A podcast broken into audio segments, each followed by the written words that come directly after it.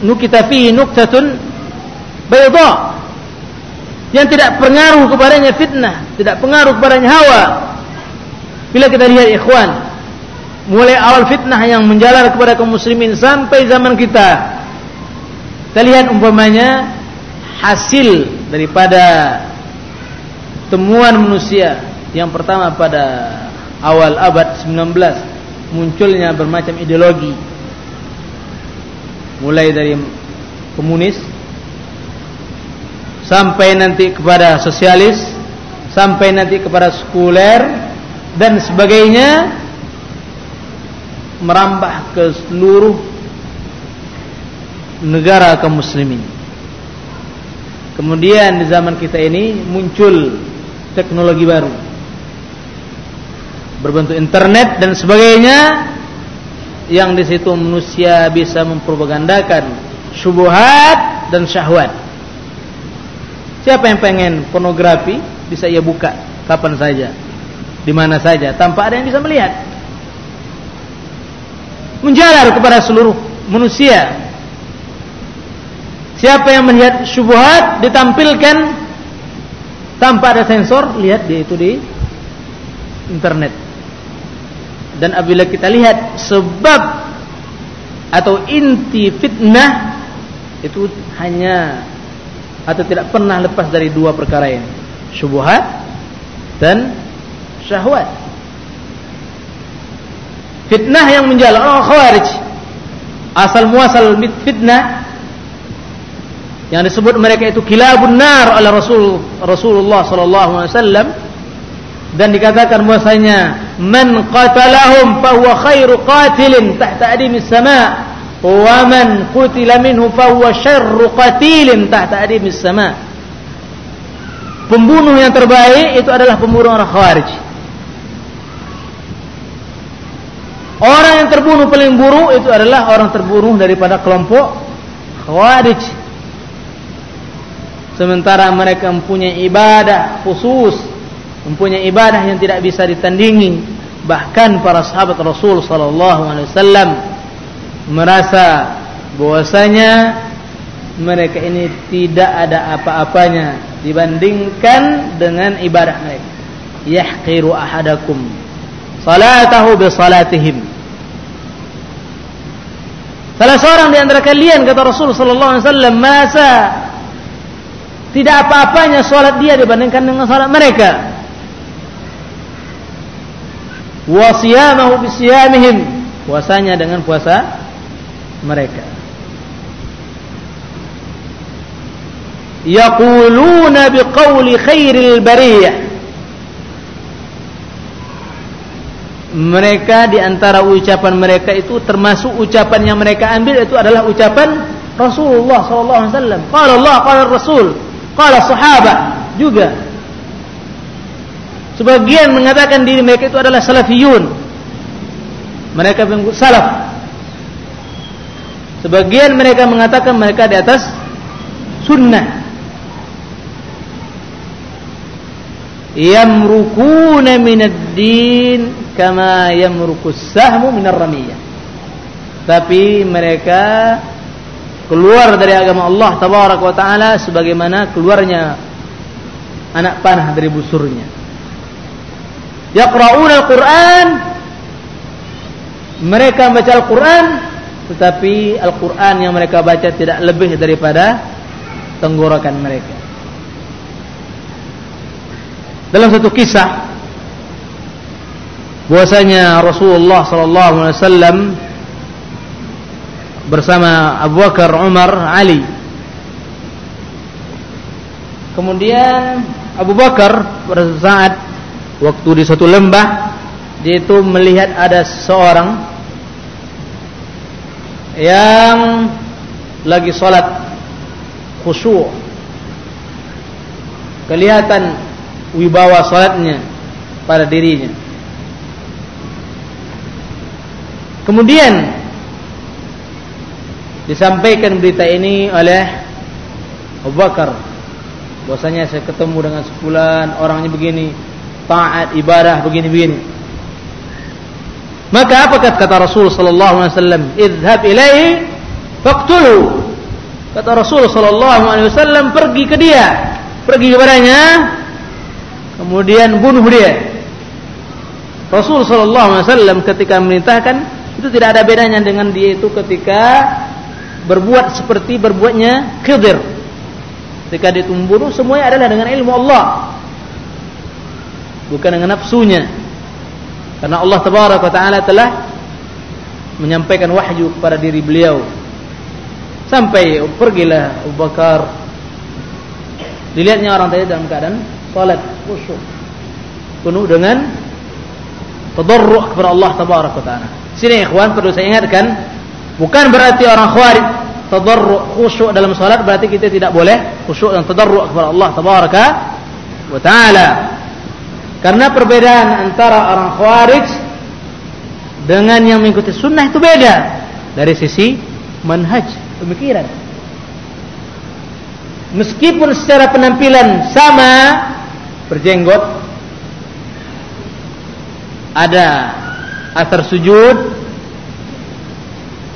puasa Senin Kamis puasa sunat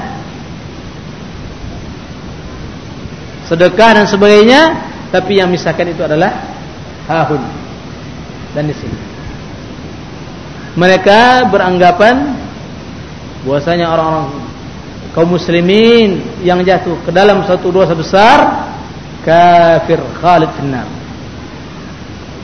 Keluar Islam. Kekal dalam neraka selama-lamanya. Tidak akan pernah keluar.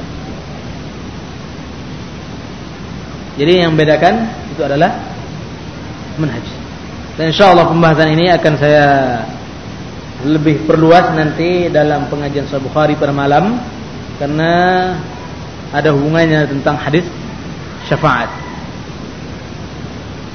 Sampai Abu Bakar Siddiq radhiyallahu anhu. Situ Tak sampai hatinya untuk bunuh. Orang salat dalam keadaan khusyuk. Kemudian Disampaikan uzurnya kepada Rasul Sallallahu Alaihi Wasallam. Kemudian suruh Umar. Pergilah Umar bin Khattab Seorang yang jago, keras Dan Cocok untuk perbuatan itu. Tapi sampai melihat orang tadi salat khusyuk enggak sampai hati. Pergi dia kepada Rasulullah sallallahu alaihi wasallam memberitahukan permasalahan. Enggak sampai hati. Kemudian Rasulullah wasallam menyuruh Ali radhiyallahu anhu. Sampainya Ali di lembah tadi Dia tidak menemui lagi orang tadi. Apa kata Rasul sallallahu alaihi wasallam? Apabila kamu membunuhnya maka itu adalah awal fitnah dan akhir fitnah. Ini menunjukkan kepada kita bahasanya fitnah itu sudah sesuatu yang ditakdirkan oleh Allah tabaraka wa taala yang pasti akan datang kepada manusia maka kita umat Islam wajib mempelajari hadis-hadis tentang itu dan bersikap bagaimana sikap seorang yang siap untuk mempertahankan iman. Bukan pasrah menyerahkan diri. Oh sudah seperti ini takdirnya berarti saya ikut saja dengan gelombang fitnah yang mendatangi manusia. Tidak.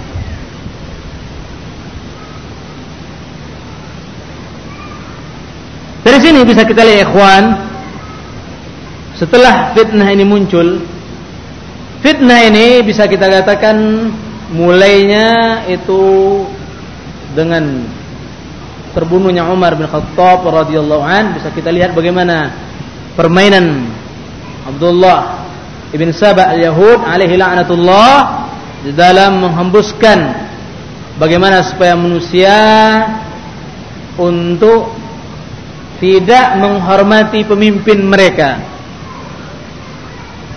Akhirnya terbunuhlah sebagai syahid ala balwan mah. Yaitu Al-Khalifatul Rashid menantu Rasulullah sallallahu alaihi wasallam Dzun Nurain. Uthman ibn Affan radhiyallahu anhu dengan hasil jerih payah Abdullah ibn Sabah dengan merongrong pemerintah Muslim. Kemudian berkelanjutan dengan fitnah Jamal, fitnah antara sahabat yang memang mereka ini sudah dimasuki. Para sahabat baik, tapi mengompori kemudian langsung berhubungan dengan fitnah itu adalah tukang fitnah. Kalau antum lihat nanti sejarah bagaimana terjadi perang Jamal, itu akan antum lihat bagaimana bahwasanya yang sengaja mengobarkan api fitnah di antara sahabat Rasulullah SAW itu adalah sebagian kelompok yang telah dididik oleh Abdullah ibn Sabah al-Yahud.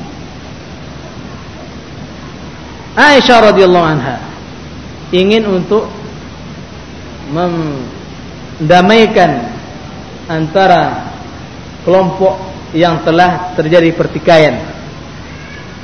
Dan setiap kelompok ini ada orang-orang pengembus fitnahnya, bukan dari kalangan sahabat Rasul sallallahu alaihi wasallam. Dia perhatikan. Ketika Aisyah radhiyallahu anha di atas ontanya yang disebut dengan Jamal itu pasukan dari kalangan Ali. Bukan dia itu perintah Ali bin Abi Thalib tidak.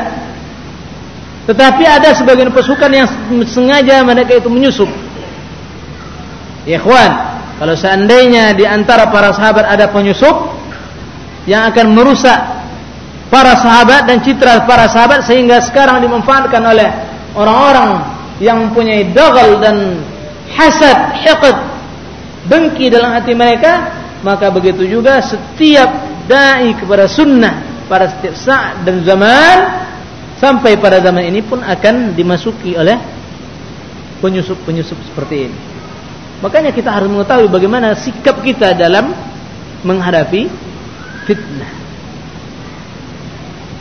Ketika unta sedang berjalan tiba-tiba ada satu pasukan yang mengarahkan anak panahnya ke pasukan ke ontanya Aisyah.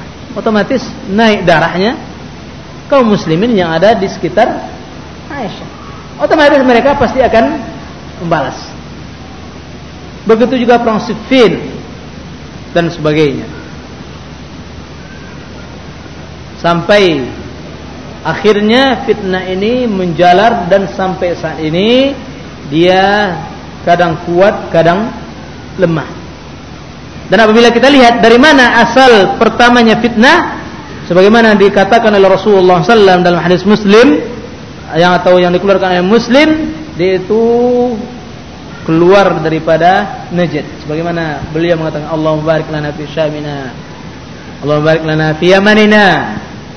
Ya Allah berkahilah pada daerah Syam kami. Ya Allah berkahilah dalam daerah Yaman kami. Allah barik lana fi Syamin, Allah barik lana fi Yamanina. Kemudian para sahabat mengatakan wa fi Najdina ya Rasulullah dan doakanlah untuk daerah Najd kami. Apa kata Rasulullah sallam? Di situ huna yatla'u qarn syaitan. Hunaka al-fitan wal balaya. Di situ akan muncul fitnah dan akan muncul zalazil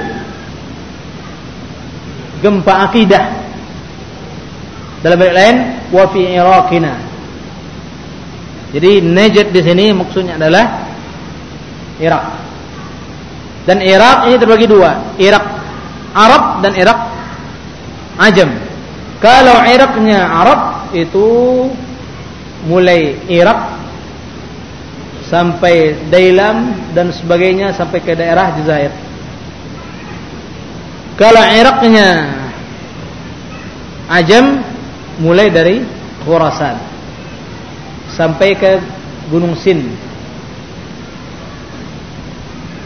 Nah, apabila kita lihat seluruh fitnah yang muncul di pemikiran-pemikiran sesat yang muncul itu Soviet ini termasuk arah timur.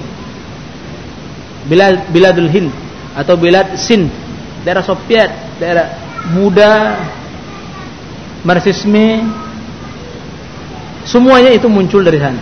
Kemudian dari kelompok Islam, orang Khawarij dan Syiah, semuanya juga muncul dari sana.